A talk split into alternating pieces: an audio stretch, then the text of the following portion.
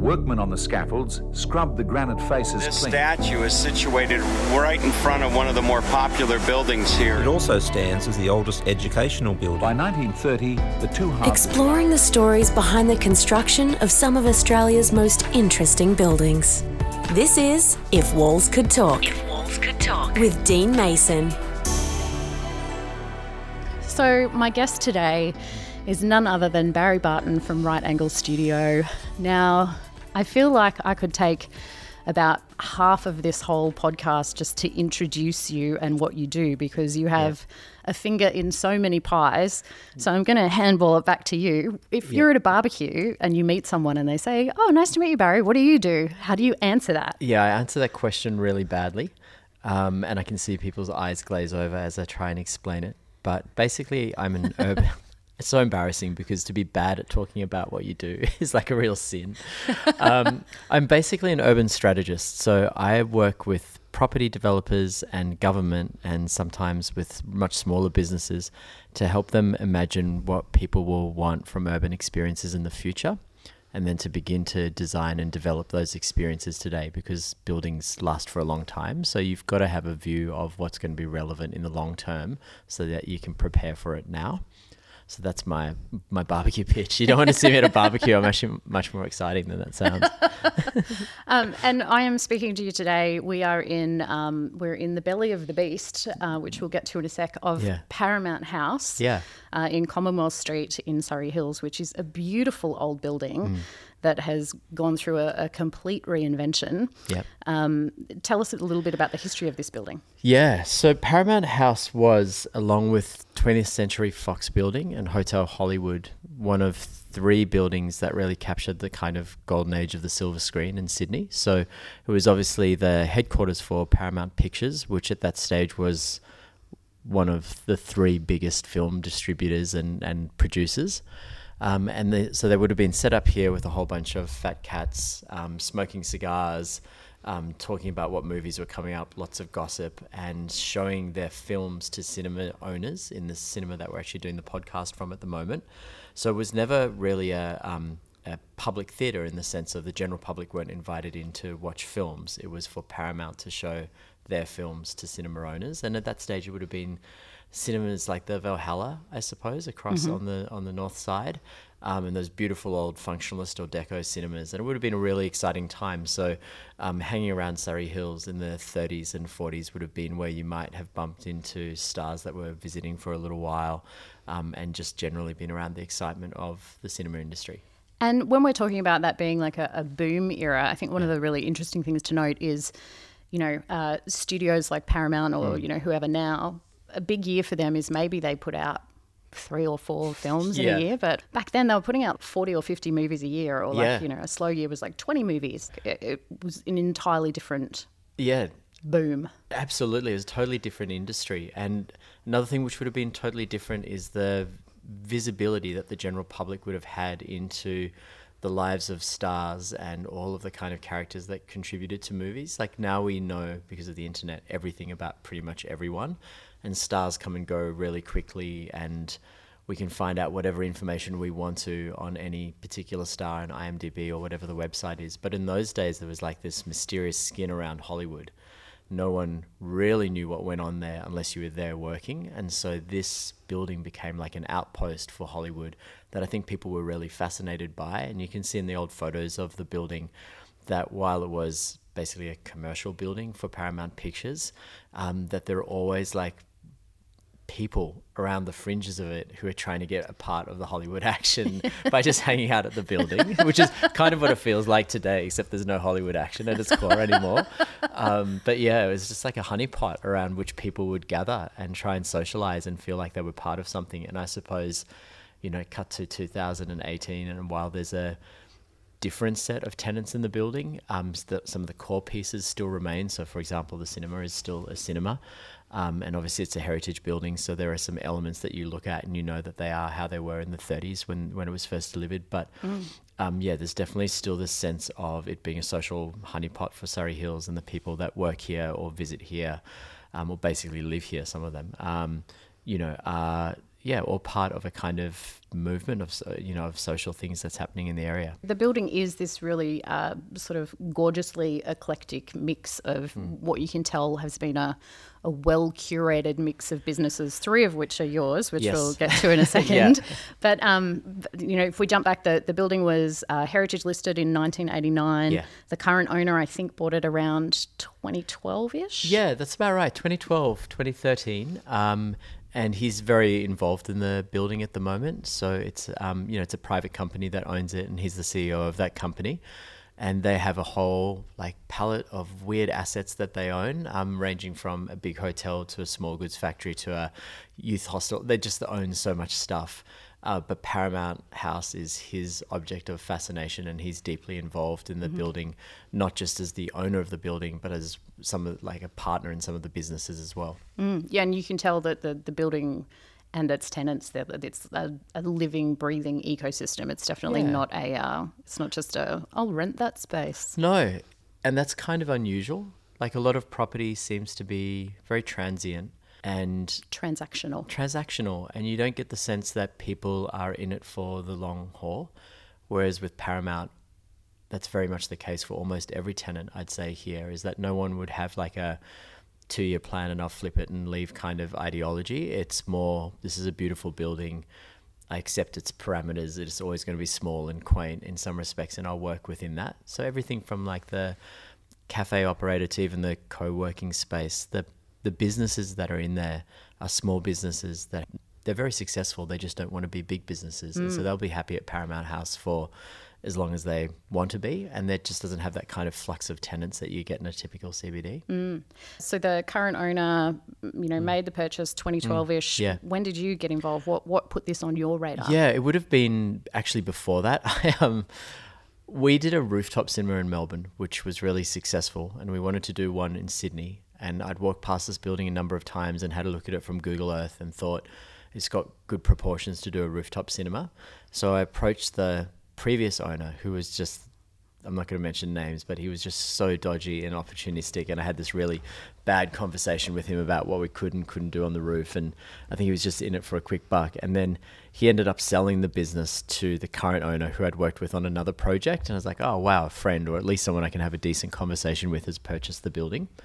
And so, yeah, we went to him, would have been in 2012 or 2013, and said, can we take this idea for a rooftop cinema to council with you? What do you think about it?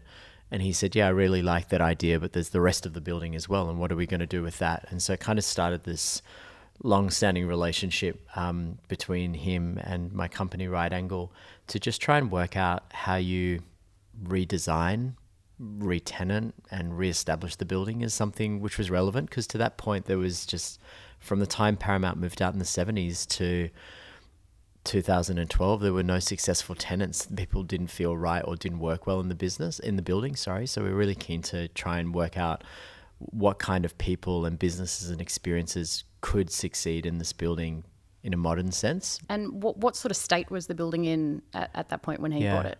It was pretty run down and underutilized. I mean, the facade has held up really well, um, and from the outside, it's always looked good. But on the inside, there's just been like an adhocracy of tenants that had sort of done things they shouldn't have done, like ripped ceilings down or blasted out walls, uh, gone bankrupt. All of the things that kind of accumulate as being a really scrappy interior.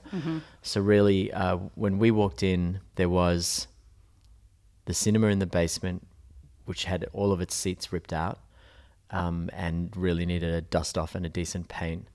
There was a restaurant space that the restaurant had gone bankrupt, and so it was one of those like um, it's like a zombie film where everyone leaves really quickly, but everything's still still there. Um, and then there was uh, like a web development agency on one of the top levels, um, and yeah, they'd sort of brought a very kind of um, Silicon Valley collaborative, funky interior to the building, which felt really rotten. You Yeah. know, it just didn't belong. And the rest of it was just nooks and crannies and um, things that needed to be redesigned and reconfigured. And so, one of the things that I love about this building is that um, I I mean, I, I think you get a sense of it when you walk in, but but then once you start sort of getting under a few layers, you, you get the sense even more of that.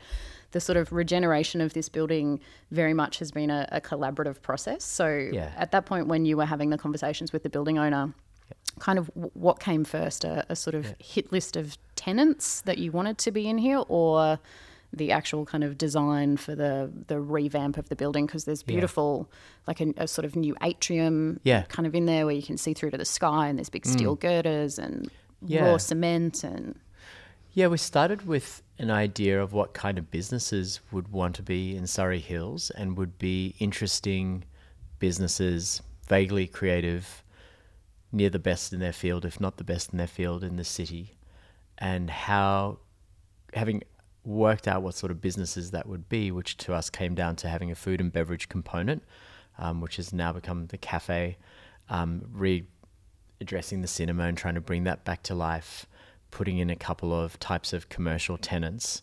Um, and ultimately, we've ended up adding a gym and a hotel as well. Um, but we've sort of worked back from the needs of those tenants to understand how the building needed to be reconfigured.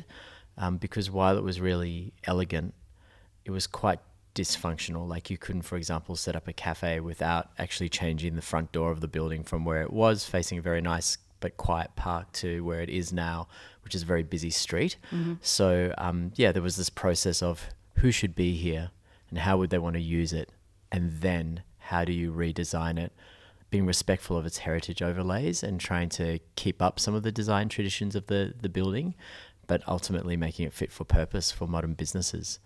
And so you have um, Right Angle have their business Yep. um, space in here, and where we're sitting right now is we are in the um, the cinema portion of the Golden Age Cinema and Yeah. Bar, which is is one of your creative Yep. uh, concepts brought to life. Can you explain how this part of the building came to be?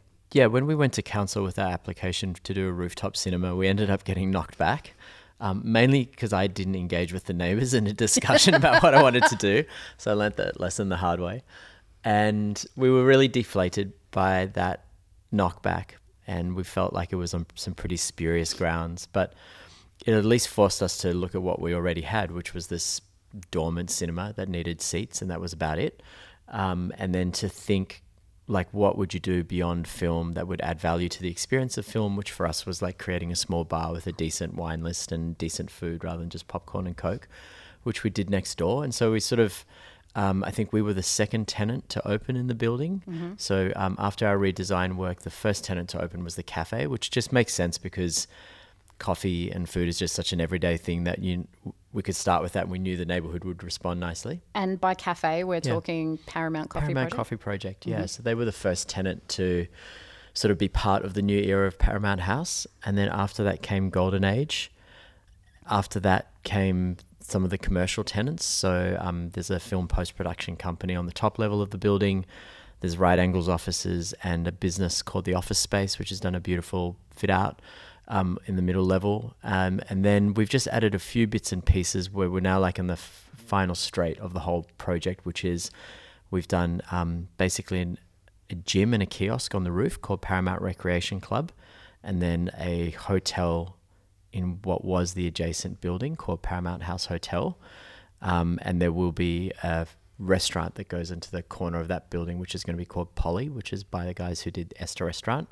So that's the whole box and dice. So it's mixed use in the truest sense of the word mixed. You said to me just before we started the interview, we were we were outside across the road looking at the building, and you said this is the final chapter, and I said, is Mm. there ever a final chapter? There's always something else to do, or at least getting better at what you do. I mean, even when I think of the life of the cinema, so we've been open for five years, and we've got still got so much stuff we want to do to improve the cinema, and we've always had that stuff. So I'm sure, like any business owner who's critical of their own work, has this like sense of it should be better and it can be better, and so you keep trying. Um, but I think like the challenge for us with the building now will be, given that the set pieces are down um, how do we manage and respond to what we hope will be like the future popularity of these businesses so that you can maintain the feeling of Paramount House, which is quite um, dignified, like it's of an era, 30s, which was very refined and sophisticated and celebratory and optimistic. And mm. it wasn't like a huge like bun fight of thousands of people. You mm. know, it was always very elegant. And so as the building gets busier, I think like the challenges of the building are not so much architectural now, but operational and managerial. It's sort of how do you provide people with that feeling of elegance and like an experience which has a, a feeling which is very different to the rest of Surry Hills, which is still pretty kind of scrappy and dirty. Um, when you've got lots of people traipsing through the building every day. When I was Google stalking you in preparation for this, I read Yeah. uh, a great line in an old interview where you said that you, uh, with with the Golden Age Cinema and Bar, Yeah. that you wanted to put people into the script, not just sort Yeah. of put them in the audience of a of a show kind Yeah. of thing. And you you know, it very much has that feeling when you walk in there. It's really a completely different cinema to a big box cinema, which is partly our intent, but partly just the beauty of the old building. I mean, the cinema, we've just worked with what was already here. We found the chairs from the same era in Switzerland, but basically the cinema that you and I are looking at right now is what it was. And it's so different to a big box cinema, you know, 56 seats only, and the sonic quality of the room. It's just really kinetic. So when you can watch a film that you've watched before in the cinema, and it will feel totally different to the mm. way you previously experienced it. And so that's why like we can we get away with a fair bit of nostalgic programming because mm-hmm. people will rewatch films in here and feel it a different way. I think like the kind of measure of it is at the end of films here people clap. Which I, I love that. It's like when people clap when the pilot lands the plane, and you're like, "Oh, I remember when we were so much more excited about things like air travel and cinema." So yeah, it's just it's a lovely design for a cinema where you feel like you're part of a group of people who you don't know intimately, but you're all on the same journey with this film. You're all like really feel like you're into it. Yeah. And so it's kind of kinetic And magic. just from the space, you do get that sense of maybe maybe what it was like having that exclusive experience of being, Yeah. you know, in the Paramount Pictures screening room. You know, Yeah, absolutely. I mean, I'm not sure that people will really remember the films that they watched here. They'll remember the architecture and the mm. experience of the bar and the quality of the food and beverage and all of those things are going to be what get burnt on the brain and not really the movie. So you just mentioned that you got these seats. So they're Yeah. uh, they're like the old school cinema seats with the you know the the The lever. green velvet or velour. Yeah, that's a that's a velour. Yeah. Um, it's from Switzerland. Tell me about that. Yeah, uh, we have a magical and very fancy friend whose life's work is to collect interesting furniture. And he spends a lot of time around Switzerland and through Belgium, basically fossicking through huge warehouses and finding things that have been discarded, um, you know, by big family estates or whatever it might be. And it just so happened that at the time we were looking at what kind of chairs we could put into the cinema yeah, he t- messaged us and said, "You'll never guess what I've just found." And he sent this pho- this photograph of these chairs, which needed to be reupholstered. But yeah, they're from a private cinema, yeah, in Zurich. And um, yeah, we just dusted them off and worked out that they basically fitted, and um and plugged them in. They look Lucky break. amazing. yeah, they're great. Yeah, they're pretty pretty funny. Like um, they're the opposite of gold class. I always feel like I've been shrunk when I go to gold class. Like the seat's really big and the wine's really big. But um, yeah, it's, they're they're just really elegant. And so, what else in here is kept from uh, from the original fabric? Uh, Is there are there crazy, cool, awesome things in the screening room? Yeah, the screening room's great. We've got the original projectors, but they don't work. And for us to fix them would literally be probably millions of dollars. Yeah. But they're they're just beautiful objects and they're kind of a fascinating design because the back half is made by an American company and the front half of the projector is made by an Italian company. And at the time that those machines were put together, which is the Second World War, even that combination wouldn't have happened because it's sort of mm. different sides of the fight. Um, and there's an electric light dimming machine, which is like the size of a microwave, and all it does is dim the lights. But that was seen as the height of luxury. It looks like um, like the console of a of a big plane. You know, when you sort of pull the levers back and it takes off. It's got that feel. And you know, there's like odd bots like lenses and glass covers, and it still smells like the 30s. Like like if you go into a really old section of a library and open a book and kind of get that sort of dusty dusty smell. But really, the rest of it, um, there's not much to it. You know, the screen we replaced, the speakers we replaced, the seats we replaced, but they're all basically the same as they originally were. You've done an amazing job on this portion of the building. Let's talk about the the newest uh, the newest collection folly in the, the family, roof. the Paramount Recreation Club. So I loved the line that I read somewhere that said that it was a uh, a gym for people that don't really like gyms. Yeah, that's true. We sort of like laughingly call it fitness Fifth. oh, it's for people who've got jobs and families and enjoy having a drink or whatever. Um, yeah, so we were really limited in what we could do on the roof, basically childcare or gym.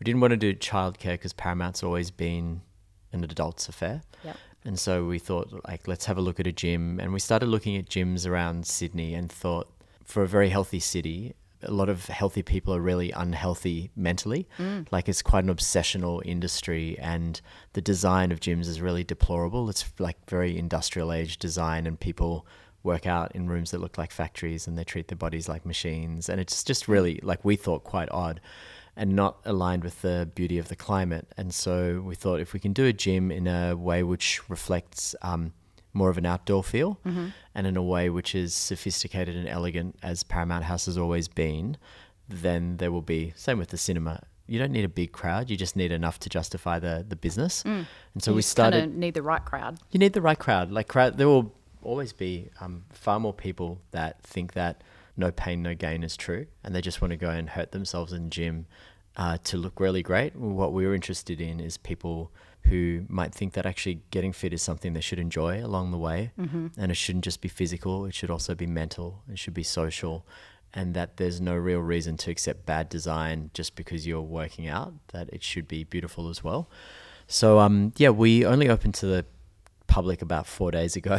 really, definitely finding our feet. But it's been an agonizing and very drawn out like design and build program because you have to work with the heritage overlays of the building, which is fine because in a way, it's such a beautiful building. It's like if you if you look at it and think about why it works, you almost kind of get a sense of the source code of Paramount House, mm-hmm. and then you need to design to that. If you try and design against it, then you end up with like, what I think the previous owners' tenants were like, which were just businesses that didn't feel like they belonged. Mm. Like you could have picked up the restaurant or the Coolsey digital agency and put them in any other space, and they would have made just as much sense. Whereas now we've got tenants who through their designs and through the people they've attracted really feel like they belong in the building. Mm. So it's like we've reconnected. And they're kind of all part of a, a set. Yeah, mm. that's a that's a good way of describing it. Actors in a set. So the the recreation club, even though obviously when the original architect for the building designed it, the roof was just an afterthought and it had just the you know standard issue air conditioning plant and whatnot on top. I think we've come up with a use that if we showed it to the original architect, they would love because it's still got the kind of quality and a sort of Hollywood um, glamour, uh, even though it's a gym. You just mentioned the original architect of the building, and I've, I have forgotten his name, but I have it here somewhere. Um, Henry Pynor. Yeah. And one of the things I love about any old building that is still standing and that goes through a refurbishment is understanding some of those people stories behind Yeah. it. And he himself had like a, a fascinating story that he was an architect. He um, he worked with Walter Burley Griffin. He Right. took off overseas to the USA and to London, and then came back to Sydney, and then ended up in the USSR. Right. He went over on like a foreign architecture tour slash working arrangement. Came back to Sydney, and he and his wife were like kind of local celebrities for a little bit. And Yeah. he was giving talks during the 40s when Yeah. you know World War II's sort of well underway, giving talks about you know what what it was like working in the Soviet Union. And his wife um, was a writer, and she was writing stories for the Australian Women's Weekly about it. And they sound like a power couple, like the Burley Griffins. as yeah, well. yeah, yeah, And then, um, and then he ended up dying of tuberculosis that he got when he was in Russia. Isn't that? I mean, we should. the poor guy. I mean, it seems like he lived hard and fast, so we shouldn't feel too sorry for him. yeah, yeah. Um, For anyone that doesn't know this building, or if you're listening to this and you're not in Sydney, the building itself is um, it's kind of it's it's on a corner, but it's this beautiful kind of.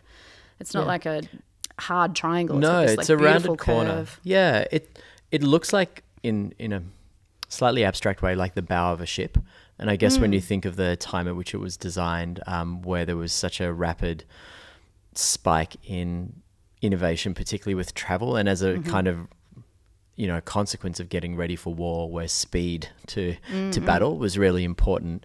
Um, there was a lot of design which was really all about modernity and speed, and um, it was stepping out of the deco era into the functionalist era. So it doesn't have a lot of ornate decoration to it at all. Like it seems very elegant, beautiful shape, very sleek, but it's not fussy. And so then building a beautiful recreation club Mm. on the rooftop of this sort of curved building. Yeah.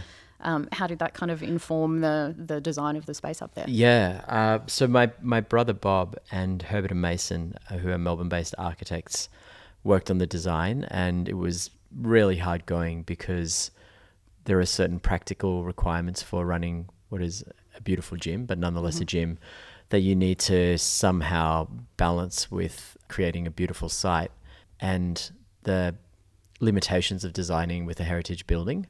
And I think they um, tried so many like different directions and, and tricks, but ultimately, I think accepting that the curve of the building is its most beautiful and dominant feature, and that everything in some way needed to respond to the curve of the building is what they did really well. Um, and so that's why they've ended up with a like brand new design, and it's got a whole lot of materials that are not reflective of the original materials of the building, like a blue terrazzo, which would never would have been included. But it feels like it belongs still. Um, I feel like the elegance of the new design is is right, and it's the same for the hotel on, um, which is the other new addition. Um, so it's been built into what was the storage facility for Paramount Pictures, and so they've gone for more of like an industrial, uh, like storage feel to it. Um, and Breathe Architects have been the designers on that, but it's really, really beautiful. And considering that these are just hotel rooms that you're in, they really feel like residential apartments. There's a kind of quality and a, a seriousness to their design, a permanence to their design, which is really unusual for hotels. One of the things that I love about the the work that you do, you know, elsewhere and here is that it seems, particularly here in this building, nothing is by accident. Um, you know, even the you know the the kind of concept of of the rec club up there, Yeah. it's you know got a very Palm Springs kind of feel Yeah. to it. Yeah, there's a lot of thought goes into the ideas. Um, usually, just starting by thinking about what inner city people need. And this kind of returns to my boring story about being an urban strategist. So it's because I hate describing myself as an entrepreneur. Yeah. you know, but really, when I look at the story of my working life, it's been a combination of providing advice to big companies and then trying some small businesses ourselves. Mm-hmm. And the unifying thing that we do, no matter whether it's government or thinking about what we want to do on a roof of a project that we're going to own ourselves, is to think about the lives of people who live in the city and to ask ourselves lots of questions about why they are the way they are. For example, why do people watch beautiful films in big dark spaces with really poor hospitality where the beauty of the film is nothing like the horror of the experience? Uh, or to ask ourselves, you know, why do people work out in such poorly designed spaces thinking that the only way to feel good about yourself is to actually hurt your body? You know, so you Punish you yourself. punish yourself. Yeah. And if you really kind of continually ask why, what we've found is that we've ended up coming upon ways of doing things slightly differently. Um, so taking really like common experiences like going to the movies and going to the gym and turning those into something which are more enjoyable. Um, and and we never really do much market research. You know, like we're not a big company, so we're not spending lots of time paying for big data dives into what people like and what they don't like. It's really based on just studying carefully from a desktop or from being on the street what what it is that people need and then thinking about um, how you can respond to it and what like the kind of beautiful slash um, how would I describe it? It's both settling and unsettling that the new businesses that we've started all feel old straight away. Not in a bad Yeah. way, not in a tired way, but these are this is a very classic cinema experience. Mm. The gym upstairs is very elegant and sophisticated. The reason why it will work is due to very old fashioned design principles mm. and types of customer service that you would have experienced in the 30s and the 40s. And so to me, it kind of proves that there's real merit in thinking about what's best, not mm. what's new. Mm-hmm. And a lot of work that happens in design and development is like this relentless obsession with new things. Like, how do we keep up with technology trends and what's the latest building innovation? And mm. everything seems to be orientated towards what's new, and people aren't asking what's best. And I think in doing that, they're missing the, the benefit of experience. Mm-hmm. I read somewhere that uh, you know a lot of the older, more original cities they're built around commercial Mm. requirements, and now we're trying to. I think these are your Back words, end. trying to back end the, the sort of people portion Yeah. into it. So I, I think that says a lot about what you guys are doing. Like Mm. the even with the gym upstairs, like it's a it's a mirrorless environment. Yeah. It doesn't have regular kind of gym instructors at it, does it? No, no, we've gone for a very um, diverse set of gym instructors because life is diverse. You know, it's just silly, like looking at a distance at the health and well-being industry. You see how youthful and beautiful it is, but it really lacks depth. You know, like no one needs to be healthier and more beautiful when they're 23. Uh, you, you need, you know, you need it when you're when you're 30 plus, and when you're 30 plus, and you turn around and look at health and well-being offer, all you can see is like intimidatingly beautiful 23 year olds. So you're kind of scared off it. Um, and so yeah, in the way that we've the way that we've built the recreation club is to try and not just attract people who already want to be healthy or are healthy, but to actually look at people who are a bit scared off by how health and well-being is provided and to design an environment and a service level and a type of experience which is just welcoming and gentle and doesn't do frightening things like slap you in the face with a mirror as you arrive or put you next to a bunch of 20 year olds um, you know who are going crazy on instagram. Like there's there's different ways of doing it.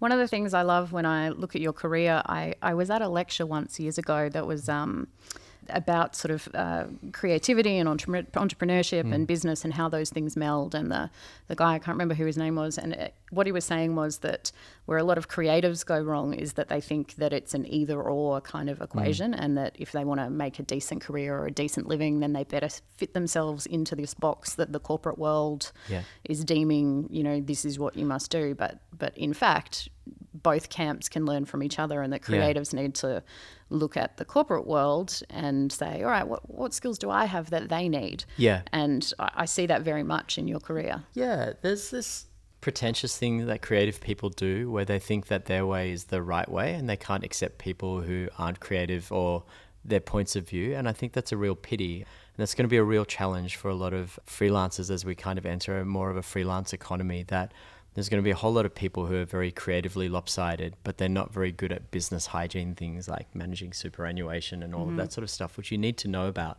And companies do that stuff really, really well. So I mm-hmm. feel like creative people could learn a lot from company people. I mean, similar, well, conversely, company people could learn a lot from creative people. You know, it's sort of interesting watching big companies try and create creative environments for their staff by making them super funky, but they're actually really dysfunctional. Like no one wants Pinball machine, pinball that'll machine, table tennis, and oh, you can. It's agile, so you can turn up and work from everywhere, anywhere you want. And it's like, well, where, where's my desk? Like, I need a sense of belonging. Where's my stuff, man? Yeah. So we, I, I think that we've been really lucky through the work that we've done. We've always kept an exposure to like the real fine grain of creative thought and mm. enterprise, and we're still, you know, in touch with the ones and twos and three people businesses of this world who are doing really interesting creative thinking. But at the other end of the spectrum, we're dealing with big governments on projects which will take 30 to 40 years to even be delivered, you know, um, entire neighborhoods sometimes. And it's nice to try and bring those two worlds together because I think a lot of deve- bad, bad development happens when the developer has lost touch with the end user, when they haven't imagined what is the life of this person who's going to be living in this apartment in 30 years' time going to be like. What are they going to be concerned with, and how do we create something for them now that they will appreciate in the future? And so, in terms of the property industry, when you're working with you know developers or big businesses, who do you think is missing that's not at that table in an ideal scenario? Yeah. Um, at the risk of sounding like an academic, which I'm definitely not, I think philosophers. You know, it's the way that our cities are being built and made is really changing, and we're moving from a model where it's been the development industry and government to the development industry and government, but also a lot of business, like you know the Googles of the world and no doubt the Apples of the world and all of that kind of Silicon Valley um, tech related stuff. They'll be they'll begin to become developers. IKEA's becoming a developer. Like there's there's there's lot there's a lot of change in the types of people that are delivering or making our cities. But what kind of disturbs me about it is most of the new players seem to be tech orientated mm-hmm. and all about innovation, whereas philosophers or people who do sociology or anthropology, they're also required to just kind of keep a grip on reality and to remind us like this is what has made people happy for thousands of years. Mm. And so we might reinterpret it in a new way, but we've got to provide for some very basic human needs um, around social connection and solitude and just look at what it is that human beings have historically really enjoyed and build that into future developments. And so, in terms of that disconnect that you know it definitely seems to be present between the, I guess, for want of a better description, the the top end of town that Yeah. are making those decisions, Yeah. and the average Joes that are mm. then living in those spaces. Mm. That I, I would class myself in that mm. average Joe category. Yeah. That I- certainly feel a level of disconnect between that. What what sort of advice would you have for an average person to get involved in the conversation or engaged in Yeah, that's an interesting, really interesting question. It's because it points to a real problem, which is that unfortunately, like the discussion about our cities is really boring and academic, and it's held by people in government and developers and property consultants who all speak a really desensitizing, unengaging language about cities.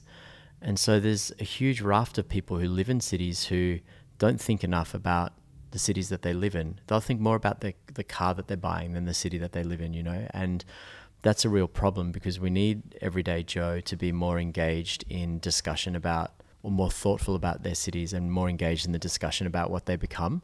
Um, because if they don't, then what's going to happen is the bigger end of town will start making lots of decisions uh, allegedly in their interests, which might actually end up to be pretty unrewarding. So I'd, I'm like I'm I don't know what the best path is for more citizen engagement in cities. I really hope that we can move beyond like all of the angry citizens get together in a room and abuse the developers or government for wanting to change things mm. because gentrification is inevitable. It's just a question of whether it's positive and sensitive, and and so I don't think we can kind of kid ourselves. Even let's use Paramount House as an example. It's not the same building. Like, sure, the exoskeleton of it, the structure is the same, mm. but almost every single element within the building has been changed and modernized in some way. And so it's a new thing, but it's a mm. good new thing. And so we shouldn't be scared of new things just because they're new. We should just try and do them in a sensitive way. And um, there needs to be more involvement from citizens in what their cities become, but not from the basis of I'm objecting to something in the mm. council forum, mm. but rather I'm reading a part of the newspaper which is about life in cities, or I'm just thinking about what it means to be a person who puts my apartment on Airbnb. Like, what does that mean for my neighbor? Like, you know, Yeah, it doesn't yeah, yeah. it doesn't have to be we all get together and have a kumbaya moment. It's just we need to be more thoughtful about the places that we choose to call home. it's a, uh, a conversation that has no end at the moment, but I so Yeah. appreciate you taking the time out to chat to us today. Um, Pleasure. I, uh, while, while we're in sort of a Hollywoodish building, I heard a quote the other day from Lawrence Kasdan, the. Right. screenwriter that Yeah. wrote like Return of the Jedi Yeah. and Raiders of the Lost Ark and stuff. Yeah. And he said that writers are people who agree to do homework for the rest of their lives. And I sort of Yeah, feel like yeah. that's a little bit of, of what you're at. I think so. It's it, that phrase like um, my life's work. I'm like I'm now beginning to realize uh, what that actually means. But I make like I can't complain. Uh, like we have a really beautiful building to work from. We have beautiful and interesting projects and and people to work with, and it's really nice to be working on projects that will outlive you as well. You know, like the new stuff that we work on. These are buildings that will last for 70 years, a 100 years. We'll leave And an imprint. yeah, and we're trying to think of what people will need over that period of time and to try and create something for them that they'll appreciate. They'll never know that you did it, but it's a, it's a, um, even though we work very hard and take on a lot of risk and try new things, um, I, I don't complain about it at all. And so if people want to keep up to date with what you're up to, Yeah, sure. Um, well, the the cinema Golden Age has its own website. Uh, the Recreation Club has its own website. But um, maybe more interesting for your audience is the Right Angle Studio website, which is just rightanglestudio.com.au. Uh, is really well put together, almost like a an editorial publication. And there's a section of it called the Urban Research Journal, which is us documenting things which we think are should be of interest to people who live in cities and it's n- not work that we've done ourselves it's usually just kind of reflections on other people's work and what makes it good but it's a really nice publication about cities and how we live in them I look forward to reading more of it. Thank you so much for being Pleasure. here today. Thank you. And uh, you can Good catch questions. us on iTunes and on Stitcher. And uh, we'll be back before you know it with another episode.